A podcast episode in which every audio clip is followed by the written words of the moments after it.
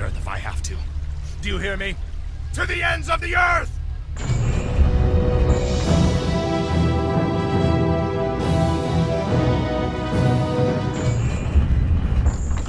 Welcome back to Reforged Radio. This week, we're going to be talking about lore, in particular, Arthas, who has a full name, I'm sure, but you know, Arthas, right? We'll just call him Arthas. The Lich King, before he was the Lich King. I'm a little confused on all that as well. So, Jason Lucas here, Shieldwald, is here to educate uh, us. Good evening, Kyle. Uh, I'm glad to be back here with you. And yeah, we're digging into a juicy lore topic this evening about Arthas Menethil. And you know, you bring up a good point right at the top. We need to draw a distinction here between Arthas and the Lich King. These are separate entities for much of our story this evening. So, uh, you know, Arthas, as you probably know, spoiler from 16 years ago, he, he ascends the the frozen throne and and merges with the Lich King entity and and becomes the Lich King, and then he has a whole World of Warcraft expansion about him, and then many years later, a Hearthstone expansion and everything. So you probably see the guy with the cool armor with the black metal and the skulls and the points, and you go, "That's the Lich King," and it sort of is, or it eventually was, but it wasn't always. So that, I think that's that's a good point to bring up at the top. We're going to talk a lot about Arthas and the Lich King tonight because we're going to talk about the story of Warcraft 3. And Arthas is a major character in the story of Warcraft 3, and he is a separate character from the Lich King. So uh, I want to just break the show in half and ask why is it human armor, but it has an orc inside? But we'll, we'll one day we'll do the Scourge. I'm a little confused on those points. yeah, there are there's some weirdness that I mean, the original Death Knights were created by the orcs, right? It was created by the orc warlocks because in in the wake of uh, the first war, uh, Orgrim Doomhammer didn't want he didn't want to use uh, fel magic, right? Because he had seen the destructive power of it. So he he he tasked the warlocks with coming up with some new weapon they could use against the alliance, and they came up with Death Knights, and the first Death Knights were actually uh, humans, uh, the the corpses of human soldiers that were uh, reanimated with the spirits of uh, of the the fallen orc warlocks. So maybe that has something to do with it. Um, I'm not exactly sure about uh, Arthas's suit of armor in particular, um, but yeah, it, there, there's a long and twisty history with uh, with with Death Knights and and this type of blood magic in uh, that in makes sense though. Like you know, it was uh, they needed a front line for the spellcasters, and I yeah, I, I get you. So mm-hmm. I, I assume that Menethil is a kingly line, right? Like this is pretty classic fantasy. We're not breaking the tropes. People ride horses, they eat with forks and spoons. Kings have names that go on. Yeah, uh, you know, Lord Lordaeron is sort of your. It's it's a very uh, traditional type of, you know, Western European set kind of fantasy kingdom, right? And and as we as we open on the story of Warcraft 3, we talked about this a bit in the Medivh episode. We talked about King Terenas Menethil II of lord Lordaeron. We talked about Medivh visiting him and trying to influence him to take his people and move them west to the ancient continent of Kalimdor for for in order to protect their future, and uh, he dismissed Medivh because he had more pressing matters at hand. The orcs, you know, some some of the orcs that had been uh, placed in internment camps after the Second War uh, were were rebelling against the uh, the authorities of Lordaeron, and also this mysterious plague was infecting the villagers of the Northlands. And he basically told Medivh that he didn't have time for this because he had bigger fish to fry. Um, so King Terenas Menethil II, being Arthas Menethil's father and Lord of the Realm for, I believe, canonically like seventy-ish years that Terenas was was the king of of Lordaeron, so he he's pretty up there when we get involved in this story, right? Like Terenas is pretty much too old to defend the realm for very much longer, and and Arthas is. Um, I believe when we open on this story, Arthas is about 25. So he's, you know, he, he's kind of uh, uh, moving into full blown adulthood, right? And and he has a lot of responsibilities. It's it's a it's a weighty sort of situation that he's inheriting, right? He's he's sort of this beloved crown prince of the realm, and he's also a paladin of the Silver Hand, and he's destined for the throne of, of the seat of all human power on Azeroth, right? Like Lordaeron is is the the nation that united the human kingdoms, the dwarves, the gnomes, and the high elves of Quel'Thalas to form the original alliance and defeat the Horde in the Second War. This is the legacy that he's inheriting, right? So the, these are all factors that are that are shaping him into the young man that he is as the story opens. So this is this is kind of where we run into him. And and unlike Medivh, Arthas is a character, a creature of Warcraft 3. Um, you know, Medivh is a character that had existed prior, and he's making kind of a surprise return. Arthas is a character that was created for this story and then, you know, fit into previous lore. But, you know, we're, we're seeing all of the main beats of Arthas' story in this game. So something that always kind of confused me about Arthas was the Paladin Order, which is not a Jedi clerical religious sort of sect. You can still be king, or is he at summer camp? What's How? why did the king send his? is it his only son to become a paladin? Uh, I believe it's his only son. I, I, I think that as far as we know, Terenas' children are um, Arthas, and uh, Arthas has an older sister named Calia. Um, I, uh, you know, I'm not sure about the bylaws of the Silver Hand and about paladins becoming, uh, uh, you know, kings or or any anything of that nature. Um, the the Order of the Silver Hand is relatively new at this point, right? Like it was really forged during the Second War. The the the concept of of what a paladin is is still relatively new in among humanity at this point, and um, they're primarily like a military force, right? They have they have other duties, responsibilities, callings, but there's sort of these these different elements to what the Paladin Order is about. And I mean, they, they're primarily deployed as a as a military force, which makes sense in the context of these are RTS strategy war games, and we need these units to go battle things. So, right, you're not um, going to have a uh, an exclusive character faction that abstains from war. There's no like soup kitchen level or anything. Like they, they, you know obviously like and, and also through as the lore has been expanded over the years like the different founding members of the silver hand had sort of different specialties you know uther was extremely devout in the light, you know, and and and sort of uh, uh, condescending about it in a way. Like he he his faith in the light was so strong, and he believed the light uh, directed his own actions so much that he could never be wrong about anything. And then meanwhile, you have Turalyon, for example, who was a great warrior primarily, and who was called to the light and had all of these moments of doubt that the light accepted him or that he was making the right decisions in the light. So you know, just those are just two examples of you know two of the characters who founded the order, who are on completely opposite ends of the spectrum of of what makes a paladin. So, I, I think the the the scope is pretty broad in oh, in Warcraft as a setting, and it it's created a lot of opportunities for different gameplay styles over the years. So that was smart. Oh, is the, is the world of Warcraft eventually? After all, it still bothers me that uh, isn't he Uther Lightbringer, but his hammer is called the Lightbringer, so he's Uther Lightbringer Lightbringer. Like you get into Thor, and it's like, where's your hammer? Oh, you mean Thor's hammer? No, it has a name. Hmm.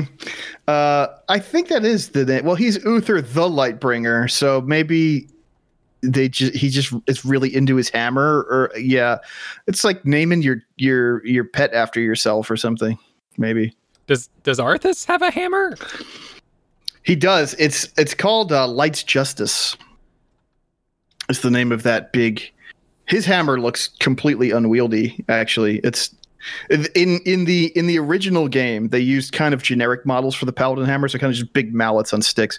And over the years especially through wow they've sort of stylized uh, their uh, specifically arthas and uther's weapons a bit more. And you see this in um, like uther's model in heroes of the storm for example. It's got that kind of that real broad flat surface on the one the one side of the the hammerhead.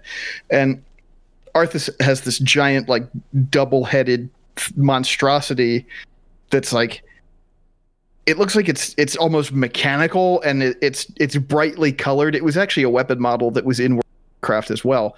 Um, so and, and that's sort of reflected in the graphics in Reforged. Like the models for those characters in Reforged have these properties uh, that have been introduced into the art of the weapons over the years. But oh yeah, look at this. Light's vengeance is the quest item that you can get in World of Warcraft, I guess, to see this hammer. Wild.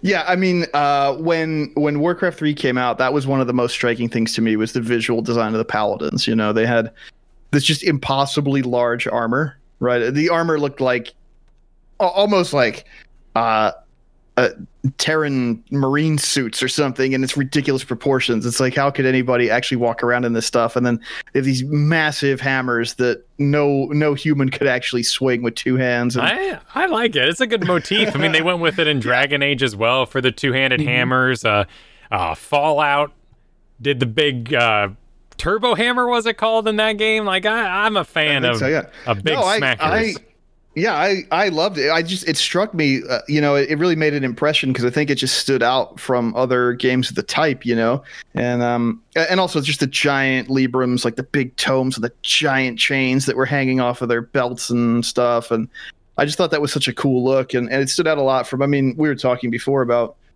Uh, kind of the world that we came from in 2002 when the game was released, and a lot, you know, think of the CRPGs and RTSs of the day, and and you know, in general, a lot of the games in the genre have followed a really kind of realistic art style, right? It's like it's it's just a, a, little it's a couple degrees off of the world outside your window. But when you look at a warcraft paladin you're like okay we're in a different universe at this point. So he is currently in with the light when we meet arthas. He can cast holy light. He is capable of devotion auras and all the various spells which i guess aren't really you know directly tied all of them, but he can channel the light. So does that mean, I mean, using my World of Warcraft brain, that makes me think that he met a crystal being who channels light into him, and this is a whole complicated exchange. And I never really understood why, as Arthas starts to fall and slip, the light isn't like, ooh, better cut him off. He's still healing people at the end of this mission. We've gone through Stratholme, we are on Frostmourne Isle and he's still allowed to use all his paladin powers.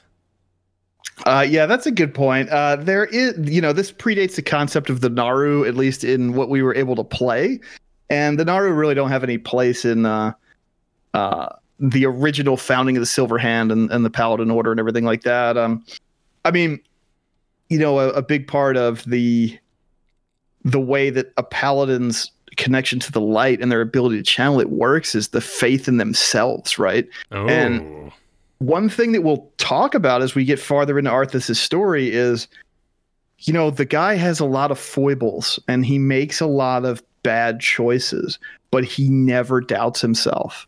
Arthas always knows that he's doing the correct thing and that he's doing the best thing or the thing that needs to be done.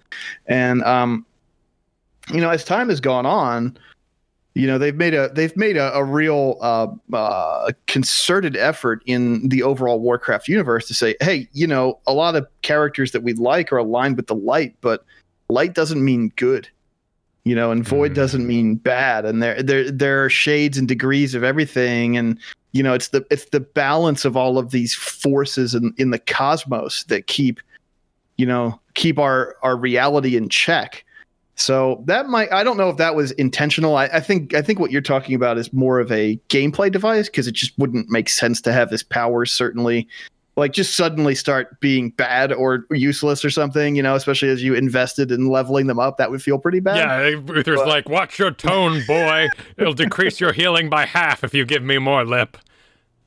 yeah, there's no uh, giving Uther lip debuff, thankfully. So, so I've I've had exciting questions, but uh, so we meet Arthas.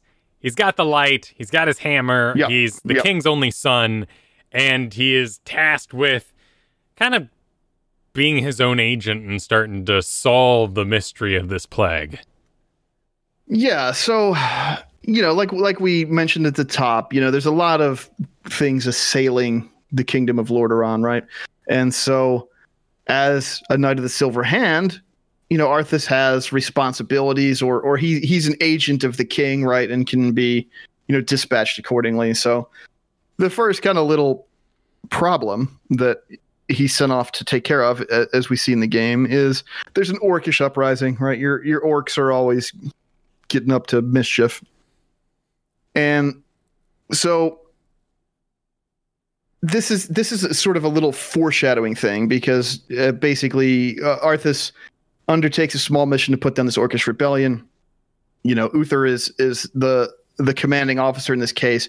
They run into some Blackrock orcs and they run into a blade master and he mentions something about, you know, the the demon lords and stuff like that and uh, there's a little bit of foreshadowing, right? But uh, but sort of just an introductory kind of like here's the characters, here's how stuff works, move around and, and attack stuff is is the the gameplay bent. The storyline is sort of a little bit of a window into some things that are, co- are to come, but um, the the story really kicks in when um, Arthas is assigned to escort his uh, his boyhood uh, uh, companion, love interest, Jaina Proudmoore from Dalaran. He he's he's tasked with escorting her along the King's Road to investigate the plague. You know, there's this plague that's affecting the the villagers. The government doesn't really understand the the scope of it. They don't know what's happening. So um, they're near the town of Brill.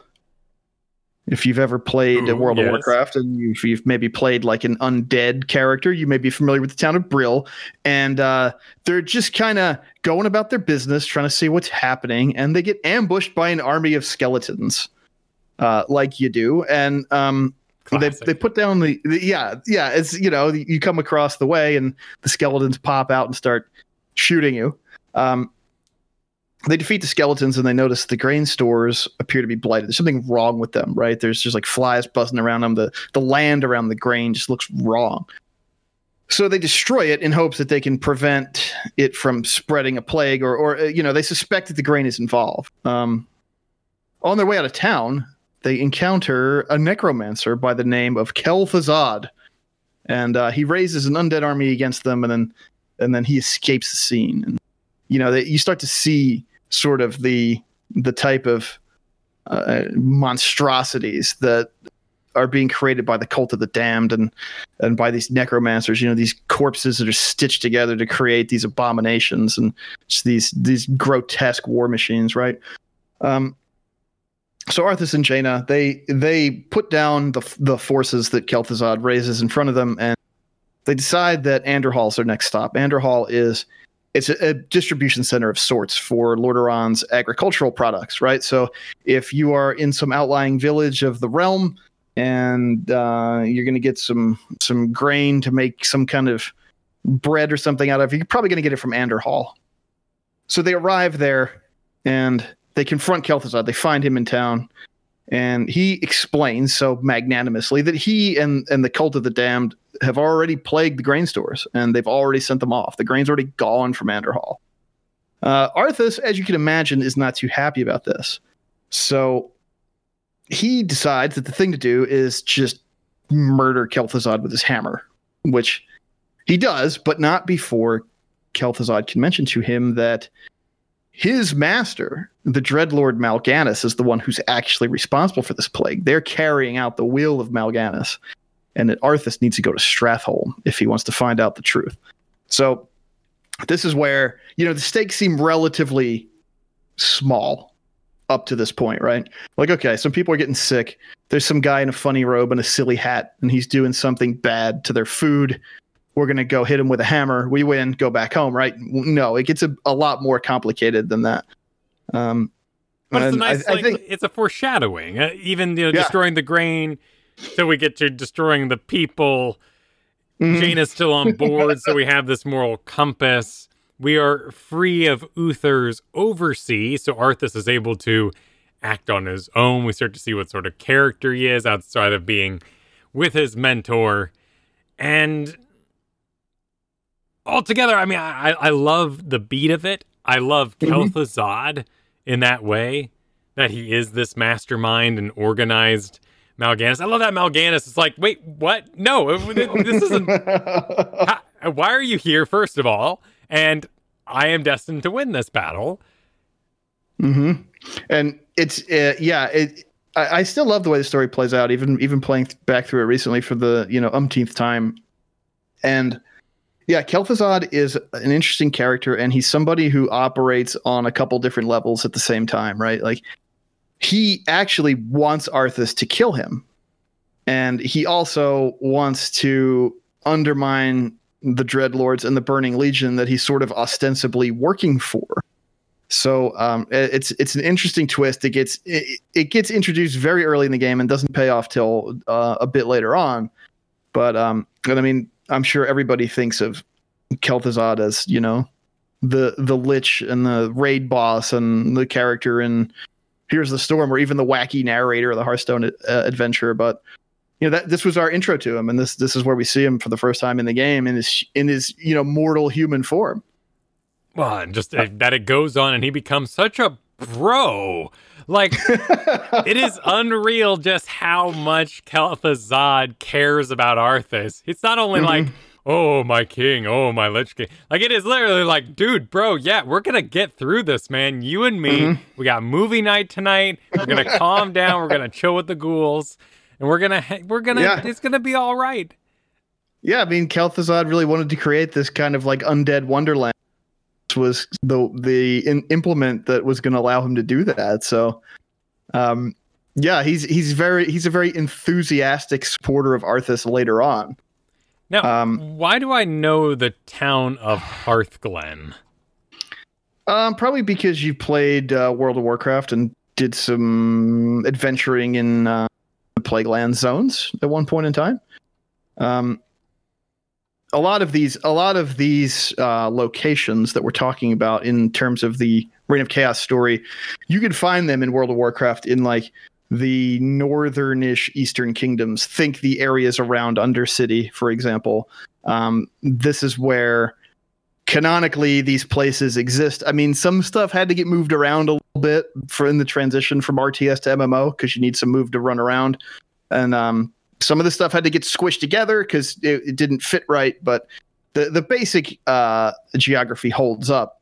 So you may know Hearthglen if you've played um, if you've played World of Warcraft because that's that's a part of I believe it's in Western Plaguelands, but it's been a while. So yeah. it's it's it's it's up in the in one of the plague that's um, right. The runes of Andorhal and then lead up mm-hmm. to Hearthglen. And then also in that area is Stratholme, but on the map it's something mm-hmm. completely different. And it would be uh like or Scholomance. Mm-hmm. Yeah. Yes, the Scholomance is nearby. Yeah, Stratholme is is a little bit farther east from here. Um, I believe that Hearthglen got a rework in Cataclysm, and this was canonically where Tirion Fordring retired briefly after uh, after the events of Wrath of the Lich King. Um, of course, uh, he would not get to stay that way, but uh, that's a whole other story. That's a story for maybe another sure. time. I mean, he, Arthas is so is so tied into this. I keep taking us on tangents. That's. I mean, Arthas is he is he's a he's a deep river of continuity for this setting, so it's impossible not to. I, well, but we, he's we, also it's like talking Luke Skywalker. Like you, mm-hmm. the whole time you're talking about Luke Skywalker, you want to be talking about Han Solo. You want to mm-hmm. talk about Darth Vader because he's mm-hmm. just kind of plain bread. It's what you yeah, put on top of Arthas that makes a delicious sandwich. Yeah, I, I find Arthas to be a bit one dimensional, right? He's kind of headstrong and impetuous. You know, he's he's sort of written a little bit like like you mentioned Thor earlier, and he's he's sort of written a bit like like a, a Thor type of character, right? Like the chosen son who's just headstrong and and sure of himself to a fault and and makes mistakes along the way I think the difference is that like in, in Marvel comics or something, you know, Thor tends to get out of out of the scrapes that he puts him and his friends in without too much permanent damage. But Arthas ends up basically destroying everything that he ever cared about in his mortal life. So the stakes are a little bit higher for him. Now, I did Um, forget about this part until my most recent playthrough. There Mhm. is a Medivh turn back moment. And in a Yes. classic hero's journey story, you have to have this element. I mean, we are doing the Campbell build of how to make a character. You come to a point where there is a moment to turn back and you say no, and then you enter the other world. And he goes Mhm. deeper in this way towards Stratholme, but Medivh is just like, just go, just go west, man. Like, there's no need for any of this. Just go west, be a part of the big army that'll fight the final fight. You don't Right. need to go on this journey for your people who are doomed anyway. Right. And Arthas, of course, reacts the way that you, you would expect him to, even having only been with him for this short amount of time in the campaign, which is to say, my people need me. They need they need my protection. They need me to do what I'm doing. I'm going to continue doing it. So I will n- not heed your warning. But you know, he's still traveling with Jaina at this point, and she understands Medivh's point of view. And and as we sort of discussed in the Medivh episode, you know, she's instrumental in forging uh, the, for lack of a better term, alliance that that ends up, you know, winning the Battle of Mount Hyjal at the end of Warcraft Three. She she is the uniting force from the human perspective, not Arthas. So, I mean, at this point, you know, Arthas is on the road to Stratholme. Arthas and Jaina have they now understand that the plague is actually the plague of undeath. The plague is not engineered to make people sick. It is not engineered to kill people. It is engineered to transform them into these undead monstrosities to be bent to the will of whoever at this point is controlling the undead army. So, you know, their their own citizens, their and their own soldiers are potential enemies at any point in time. Um, you know, at Hearthglen, Arthas arrives a bit too late. The grain's been distributed. They've eaten it. And he gets there in time to watch several of the villagers succumb to the plague and transform into into these zombies, these ghoul type creatures. And he realizes now that, you know, in, in his estimation, the only way to defeat this is to basically call any villagers that have consumed the plague grain, whether they're whether they're undead yet or not. Uh, so when he arrives at Stratholme, which is a kind of a big regional city, once again he's he steps behind the grain delivery, and he arrives at the gates of town and he sees what's happened, and he orders Uther to purge the city. And Uther refuses. And he says, even if Arthas was already the king, that, that he would never carry out such an order. Um, Arthas is furious at this point, and th- this is where you can sort of see the the madness starting to already claim Arthas's mind. Right? He he relieves Uther of his command. He suspends the Knights of the Silver Hand. Um, you know, under under the command of the king. Uther and Jaina leave him. They're disgusted at at his course of action and, and they refuse to take part in it. So, you know, Uther is his mentor, his senior paladin. He's somebody that Arthas has trusted and, and looked to for for mentorship over the years. And Jaina is sort of this, you know, lost love in a way, right? They had sort of different paths in life. Uh, uh, you know, they they had kind of a youthful romance and and then they just set off on different paths. And, you know, she's been one of the you know most supportive people in his life up to this point and they both say we can't we can't go down this road with you. Like the, what you're doing is wrong. So arthas of course is undaunted. He says no all of you are actually wrong. I'm going to do this. Who's coming with me?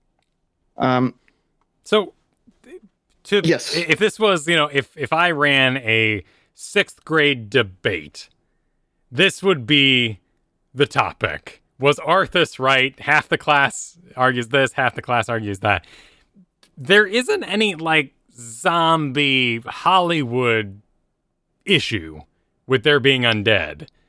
But Right. these people are about to become agents of the enemy. So instead of let them join an army, get swords in their hands as zombies. Let's just wipe them out now while they're innocent little villagers, right? Mm-hmm. There, there is nothing else to it. He, the the extreme isn't that extreme, except for there'd be a city of undead. Uh, potentially, yes. Like as far as the information that the characters have at the time, like no cure for the plague of undeath has been presented. Um, there's no, uh, there's no thought or evidence of any way to reverse the process uh, once the plague has taken effect. Um, the plague is considered to be essentially a death sentence, you know, or technically worse than a death sentence, I guess.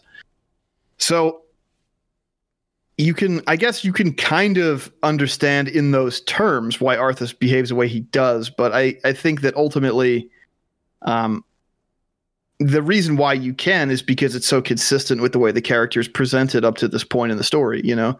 He he is very single-minded and um he's he's constantly warned by his his elders his mentors his friends to not let vengeance consume him and you know to follow the path of the light. And and you know uh, questions are raised about his judgment and sanity constantly um which begs the question you know when does the lich king's manipulation start in this story? And you know how much of this is, is arthas predisposed to? Is there is there something else going on with him that just made him susceptible to it or put him in this position um because you know people that have known him his whole life are, are aghast at the kinds of things that he's doing as the story begins to unfold.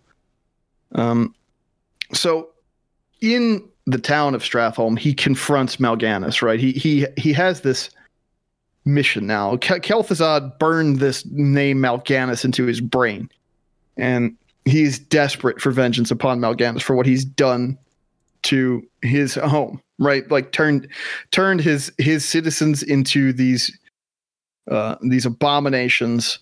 He's created just the, these these horrific monsters to destroy his people and their lands. And and so Mal'Ganis is like the big prize for him right? He's obsessed with revenge against Mal'Ganis he finds Mal'Ganis in the city attempting to claim the souls of the citizenry so Arthas essentially races Mal'Ganis, and this is the way it plays out in in the campaign mission.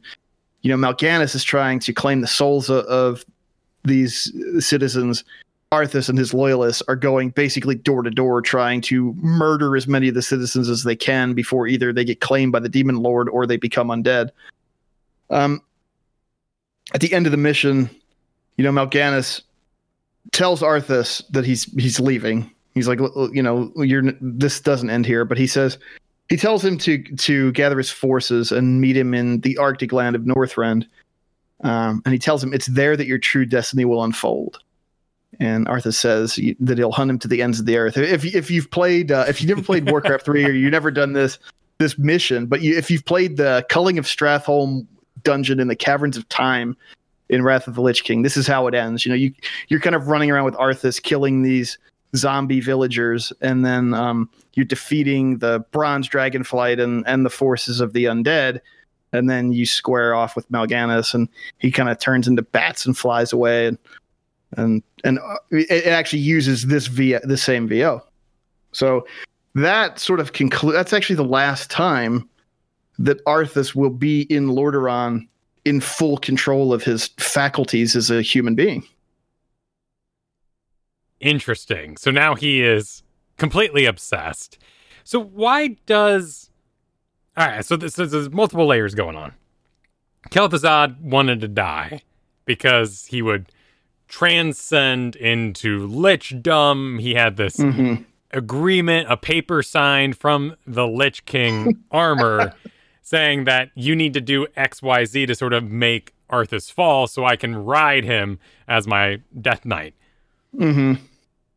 Mal'Ganis is working for the Burning Legion demon lords who all believe that the Scourge is under their control because they control the Lich King. Mm-hmm. Why does Mal'Ganis want Arthas to go to Northrend? Well, the so we talked a lot in the Medivh episode, obviously, about the Burning Legion and the reasons why they want dominion over Azeroth. And their initial attempts involving the orcs, right, and the blood curse. The orcs they they consider to be these perfect shock troops to scour the land and prepare it for for the legion invasion. Well, they didn't stop trying when the orcs didn't work out, and they consider the undead scourge to be the correct answer to the problem of preparing the world for the legion invasion and it's inherent in the name right? The undead scourge is going to scour the land from any organized resistance to the legion's invasion. Um, they the dreadlords are interested in they are sort of the lieutenants of the burning legion on azeroth right? Like they the dreadlords are interesting characters because they are kind of unique recruits to the burning legion. They are the race that dis- developed the technique that allowed them to be reborn in the twisting nether when their when their corporeal bodies were destroyed which obviously the legion uh, made great use of over the years. And the dreadlords sort of always have their own their own priorities apart from you know what sargeras wants to do necessarily. So, in this case, the Dreadlords are interested in securing the Scourge's power in order to prepare the land for Archimonde's eventual arrival and the Burning Legion taking dominion over Azeroth. They see Arthas as basically a tool or a weapon to help them do that. So which is the same thing, I guess, that Kel'Thuzad and the Lich King are doing, they don't realize that they're both doing it to different ends, right? Um, this is going a little bit, uh, a little bit away from the mainline story here, but Ner'zhul, who is the Lich King at this point, he um, he's a creature of Kil'jaeden, who is another. Uh, he is one of the senior ranking officers of the Burning Legion. Um, he made a bad deal with Kil'jaeden, and that's sort of how he ended up becoming the Lich King in the first place. And he is desperate to uh, to rally enough support to break this connection. And he he wants the undead scourge to be a separate entity from the Legion itself.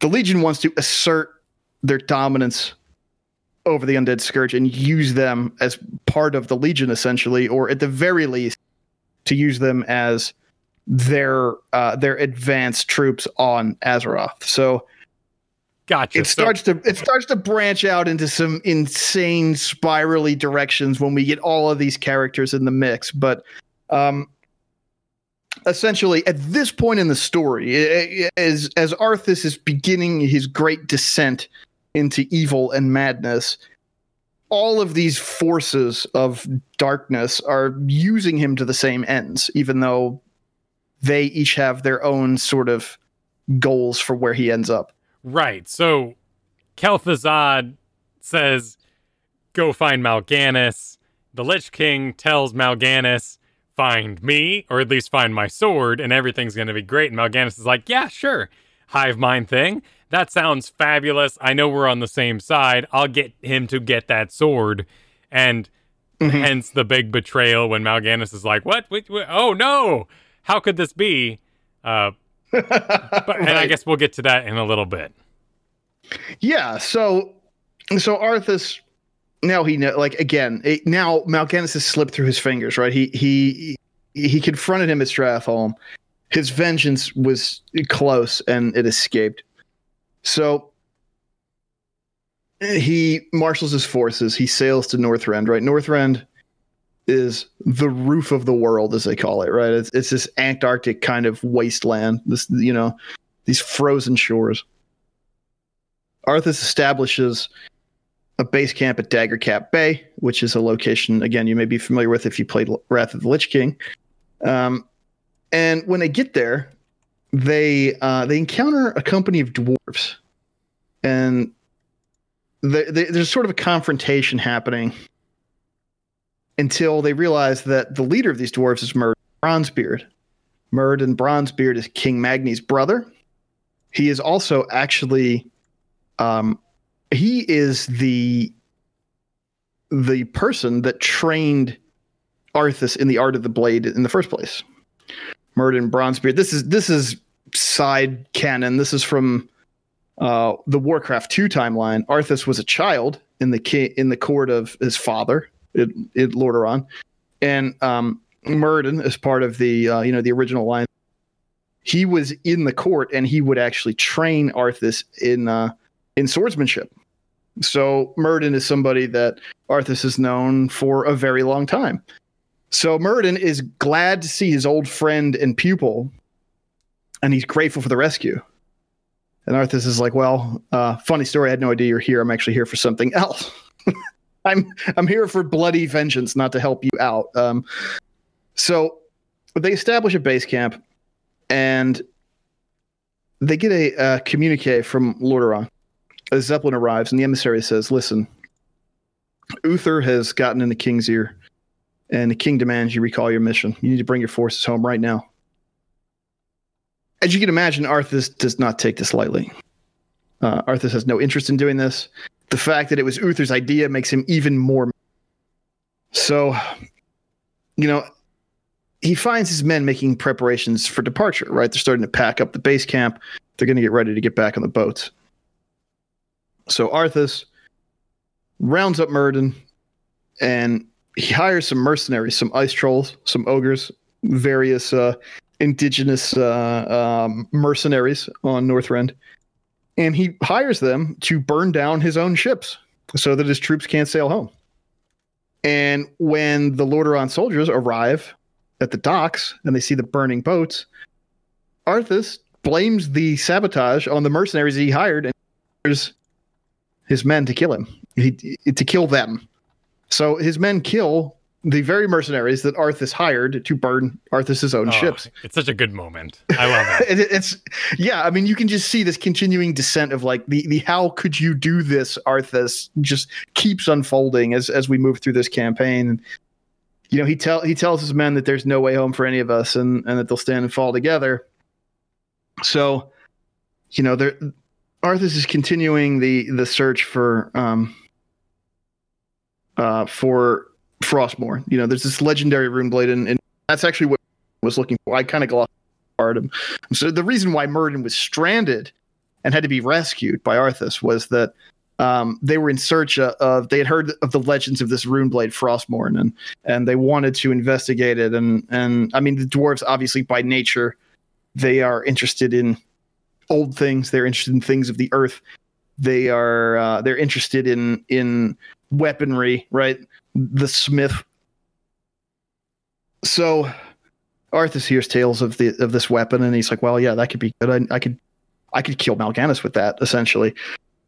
So they um they continue the search. They they're at a location near Drak'Tharon Keep, which again, this is another place you can go to in Warcraft as well. Um, Yeah, I'm a little confused about how it got so full of trolls over time, but well, you know, there there was a, there's the the Drakkari trolls, right? The ice trolls were were hanging out up there, and they started turning into uh, undead over the years. And you know what happens when you start turning undead? You start spreading out, right? You just the undead got to go somewhere because they just keep coming back. So I think that's how it ended up. Uh, I don't know what the I don't know what the etymology of Drak'Tharon Keep is because it's the Drakkari trolls, right? But like Drak'Tharon Keep doesn't sound like a thing that trolls would build, even even like like uh, a troll race on a different continent. So it's kind of in. I, I wonder if like they just came up, they thought that was a cool sounding name, and then they were like, "Hey, how, what should we name these trolls on this continent?" I mean, is there a broken altar in World of Warcraft where Frostmourne was, or is that kind of an exclusive Warcraft 3 location that we weave up? We even ride a, a teleporter in one point in the Mhm. game to get to it. I'm trying to, yeah, I'm trying to picture in my head what the props in that cave look like, uh, and I can't think of it, but you can go to the location and there's actually a quest chain in WoW where you see the events that we're describing here on the uh, on the shores of Daggercap Bay. Like you see the ghosts of Arthas's men essentially, and you see kind of this timeline play back out inside the MMO. So um, yeah, if you if you go to Northrend, you can go to these locations. I'm not. I'm just not sure how dramatic the props are. Like if you're not on the quest line, you might just go, oh, this is just a cave.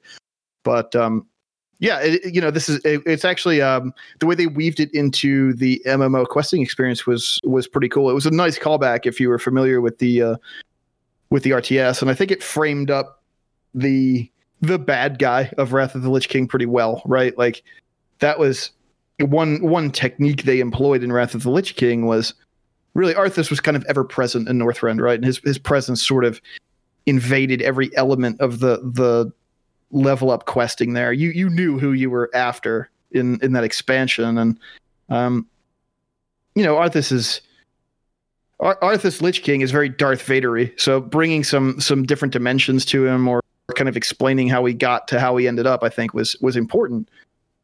Um, but yeah, there's there is a there's a waygate. They like teleport via waygate. Arthas and Muradin do to this cave where they are convinced that they'll find Frostmourne and they do. And there's an elemental guardian in there, and who's a butt and kind of hard to fight, actually.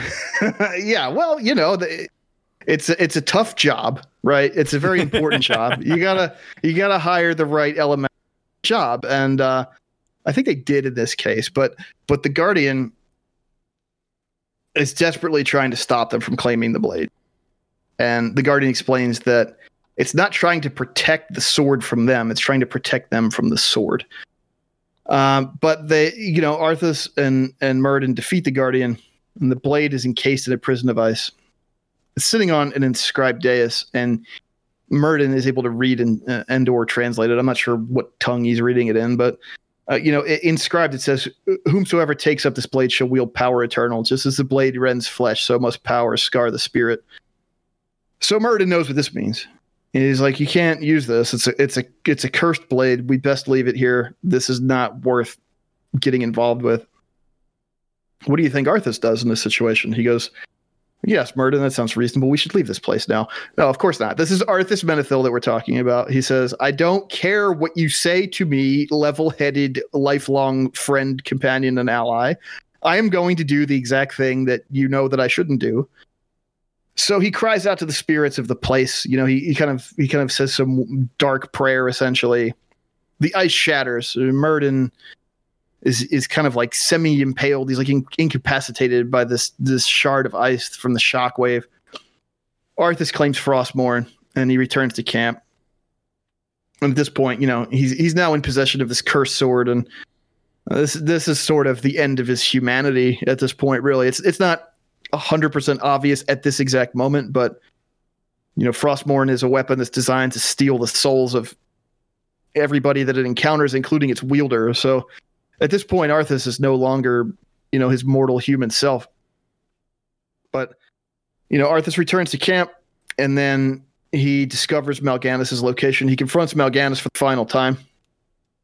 And uh Mal'Ganis says something kind of ominous to him. He mentions that uh he, he took up Frostmourne at the expense of his comrades' lives, just as the Dark Lord said you would. Um, to which Arthas basically says, "I don't care what you say. I only listen to to Frostmourne." And um, says that actually you hear the voice of the Dark Lord, and he whispers to you through the blade that you wield. Um, and Arthas strikes Mal'Ganis down. You know, he exacts his vengeance at, at the most terrible of costs he extracts his vengeance against Mal'Ganis, and he wanders away from his army. He, he wanders into the into the frozen wilderness of, of the Northlands. Um, it is confirmed canon that he does not die. Uh, it's it, it, it's a it's a little it's a little ambiguous in in the telling in the game because you know, as part of the corruption of Frostmourne and and the the the loss of his mortal soul to the weapon and all this stuff, you know, Arthas looks kind of like a corpse, right? He's he's kind of pallid. He's you know his hair turns white, his flesh turns white, and it's kind of drawn. So it's hard to tell. Is he is he like is he a cursed human or is he some type of undead creature? But canon is that he was alive this whole time, but his his mortal spirit was destroyed, and uh, obviously his sanity went along with it. But he does become a Death Knight, right? He, is- becomes a Death Knight. Yes, he is officially a Death Knight without dying, which is which is quite a trick. But um, I mean, it's pretty badass. But yeah, I, I, remember in the WoW Death Knight area, there's a pretty big thing about like we're just making bodies, dead bodies, and mm-hmm. you need to fight some people who didn't quite reanimate quite right, and right. The people around you might not be quite right. We're not really sure who's a functioning Death Knight yet, but we don't really care because we're just sort of spamming you into the land for this one battle. Yeah, it was a numbers game at that point. So, uh, yeah, the process I guess has un- unpredictable effects, right? Of uh, the the resurrection into undeath. So, but, there- so this this is actually the end of the human campaign, which then, uh, you know, as you may know, ends with the dramatic cinematic of Arthas returning to Lordaeron with his, you know, scourge retinue, and you know he gets the hero's welcome he strides into the throne room and he, he murders his father on the throne and and unleashes the plague of undeath, you know, fully within Lordaeron itself, within the capital city. So, um, which was, man, this stuff was was like a crazy twist. Uh, playing through it the first time, you know, playing playing as this. He uh, initially Arthas is kind of presented to you as this ultimate good guy, right? He's he's like the fair haired, like handsome, heroic prince of the realm, and and you know this is this is how the story ends up, and then you play the Death Knight campaign. Well, and just the the wandering off into the snow after you spent that time building that base and getting those forces up there, stranding mm-hmm. them, and now all of a sudden, without any explanation, you're back killing your dad. It's a it's a pretty dark twist, but it does happen yeah. so early in the game that it doesn't stop you. You just sort of go, "That's chapter one, okay." What possibly could top that. right. Like where where where are the stakes? Like where are we going? I, I do have a question though. So I've always kind of pictured it as a storage device, Frostmourne. It is capable, like Voldemort's wand or what mm-hmm. have you. It has a bunch of people in it. Mm-hmm. Did that stop Mal'Ganis from being able to rebuild himself in the Twisting Nether because he's in the blade? That's a good question. Yeah, I kind of have always pictured it sort of like as a Ghostbusters thing, yeah. right? Like it's like the Ghostbusters vault in the basement. Um it's a tough question because Nathrezim really play by different rules. And so, you know, it's entirely possible that Frostmourne wasn't able to steal an eternal soul from Mal'Ganis because they were not connected directly to the Twisting Nether. Like I, am not exactly sure how the process works, but the, the, whole conceit with the Legion and the technique developed by the Nathrezim, the Dreadlords specifically, was that they could shunt their consciousness or their immortal soul or whatever you want to call it into the twisting nether where they could reconstitute their flesh and reappear in the mortal world. Um, so I don't know if that means that their flesh on Azeroth is some kind of you know soulless avatar that they're controlling from the twisting nether or what the case may be i would say that if you killed mal'ganis with frostmourne on uh argus that that would definitely do the trick but doing it on northrend probably not I, I i think at the very least the established canon of the setting provides enough wiggle room there to say, well, yeah, but Mal'Ganis he managed to escape because he did the Nathrezim thing. Gotcha. That is the end of Arthas, then, right? As as a as a human being, when we get into Frozen mm-hmm. Throne, Arthas is blocked, or at least doesn't hear the whispers anymore. Is he now becoming at that point Arthas again, or is he just such wholly a different person now. There is no Darth Vader moment left for him to have. Yeah, I mean, there's a weird thing I think that happens pretty much right away Dead Campaign and Reign of Chaos, where it's clear that Arthas Death Knight Arthas, King Arthas, as you will, as we get farther into the story, he retains his memories and experiences from his human life, but he is no longer connected to any of them. At this point, nothing means anything to Arthas except the mission put forth by the Lich King. But he can still have friends. So, like he like that's the weird part is like him and Kel'Thuzad, he meets Anub'arak, they become like those guys are like yeah, there's yeah. an exchange I, going on. I think it's I think there's a lot of people that he encounters. I'm using people broadly here because we're talking about all kinds of different creatures, but I think that Arthas likely doesn't have a lot of. I don't think Arthas is capable of affection at this point. Sure. Right. And so that if Kel'Thuzad or Anub'arak want to assist him in his mission of carrying out the Lich King's will, then that's awesome. And uh, he's glad that they did that. But, you know, Kel'Thuzad wants to basically be Arthas's best friend. And Anub'arak, uh, in in in a lot of ways, it's kind of the same thing. I think he's a little, he's, he comes off a enthusiastic, like Anub'arak shares his mission in, in, primarily, and not so much just wants to like pal around with him. But um, yeah, Arthas is is sort of this emotionless creature at this point. He's he's completely detached from the trappings of mortality, even though he never actually died. So he, he's sort of in this in this weird in between space. I think at, at at this point in the story where he has fully given himself over to Frostmourne and he's become an agent of the Lich King. I, I love though that it gives that wiggle room. One, when we get into Death Knight Arthas, as you roll around the initial level, people are recognizing you and be like, the cursed prince, how mm-hmm. dare you show your face in these lands? It also means that you're listening to the whispers while there's all this room for error. And I love when games make that choice. It's always frustrating when Prince of Persia, you're constantly falling, you're constantly dying because you fell, and then a cutscene is like, and you fall a really long way, but you're fine this time because there's a cutscene. And we're like, well, don't don't, don't go changing the rules on me.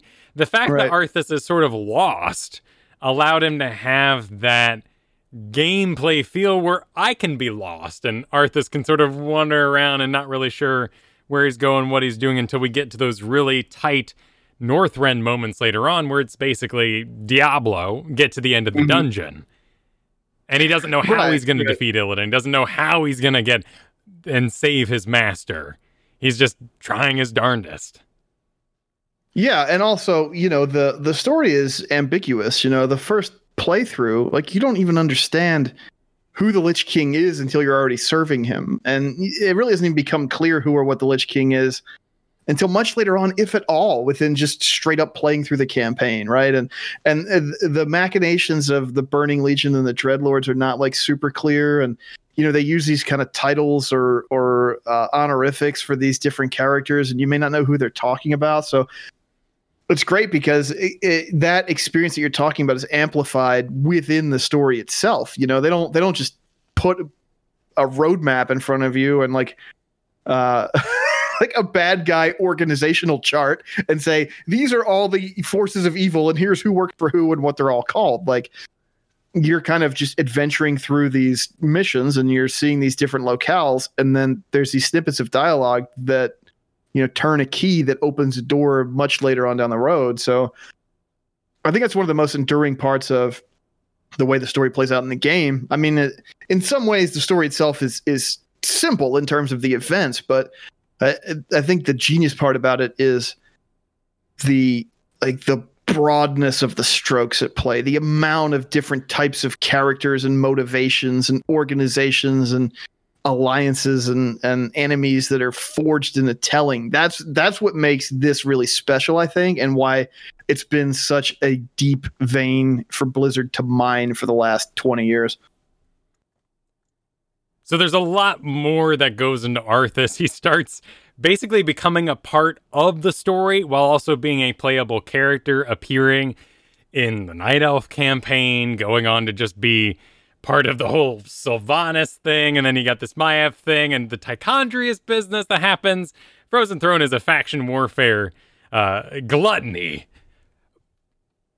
Yeah, this is you know, the crazy part about this is if you've listened to what we've talked about here and thought, man, Arthas really he made a lot of mistakes. What he what a maniac. He really did some bad stuff. We didn't even get to the part yet where he kills everybody. So this is just what he did when he was a human being. Yeah.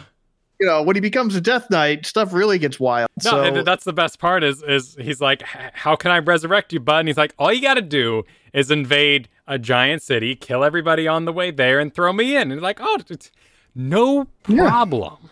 let's go do that right now. So he never dies. The only moment of Arthas that we have left is eventually in Wrath of Lich King, when the Lich King is defeated in a raid. He sees the ghost of his father, who was in mm-hmm. the blade, I guess, in the sort of Harry Potter, you know, Voldemort moment. The the souls Yeah. are being released, and his father appears to him. Mhm. Arthas is himself for a hot moment before he passes on. Yeah, um, you know, Terenas obviously he was he was murdered by Arthas with Frostmourne, and and when Tirion shatters Frostmourne with Ashbringer, the souls are released from it, and yeah, there is there's a brief moment of clarity and and peace for Arthas as his father appears to him, and and he moves on. Um, I mean, Arthas is a character for whom there can be no redemption, right? And and like I Mm. kind of just mentioned, like he even at this point, if he died here, Arthas would never be a character that uh, that would be able to find redemption in some way, or you could look in a pragmatic way and say, well, Arthas did what needed to be done. Um, you know, Arthas is a supervillain of Warcraft, and you know, whereas an anti-hero like Medivh or Illidan Stormrage can find some measure of redemption. A straight up villain like Arthas never can. And it is it is there is a tragic father and son element to the Terenas Arthas story, right? Because there's that beautiful speech that Terenas gives over the Wrath of Lich King cinematic about, you know, Arthas, my son, the forest of Lordaeron whispered your name on the day you were born, and all that stuff. It's just it's so well done, you know, and and it's it's sort of that hope that every parent has for their child, and and you know, it, it's it's this it's this classic high fantasy conceit or trope of, of the you know the the impetuous young prince, and it just goes in in this completely wrong direction, and um, that's know, an interesting point that it is the game is carp- compartmentalized in such a way that Arthas doesn't get that chance. But at the Mhm. same time, Illidan did get that chance by being unredeemable sort of in the end of Burning Crusade, but that's like A Illidan, right? And B t- it's a different timeline Illidan that then charges it's it's the same character. It there's some retconning involved.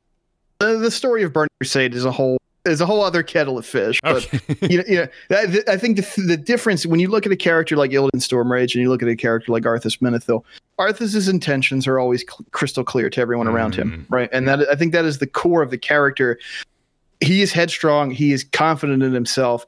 He's also kind of a dope, and he gets led around by the nose by the Lich King and by the Dreadlords, and he makes a lot of terrible decisions as a result of that because he never questions himself.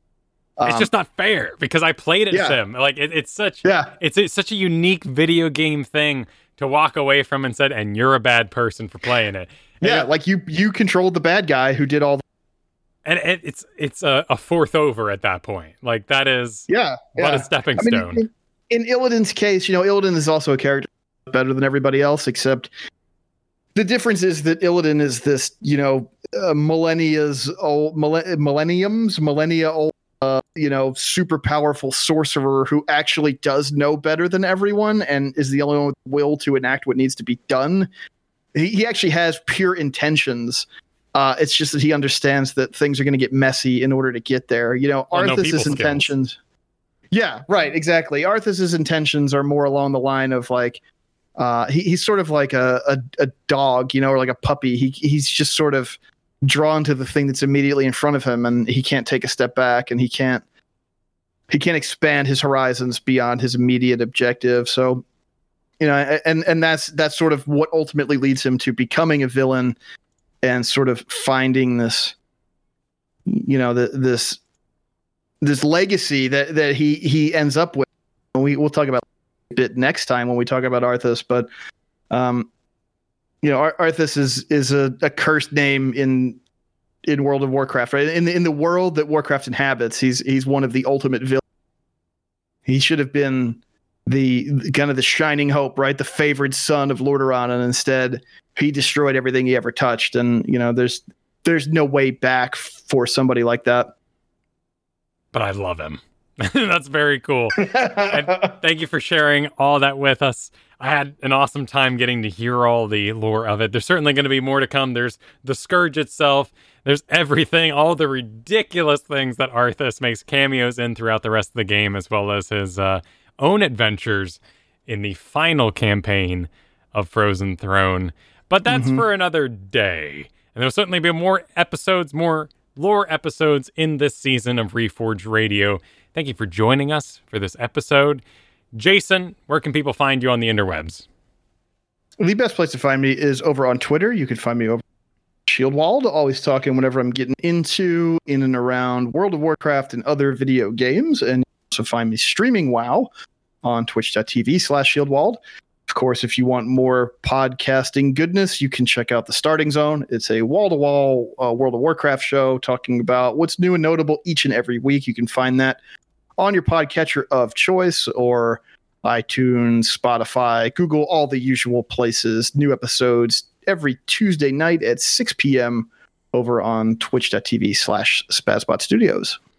You can find everything about this show over at kyleferguson.com, including a contact link for future mailbag episodes.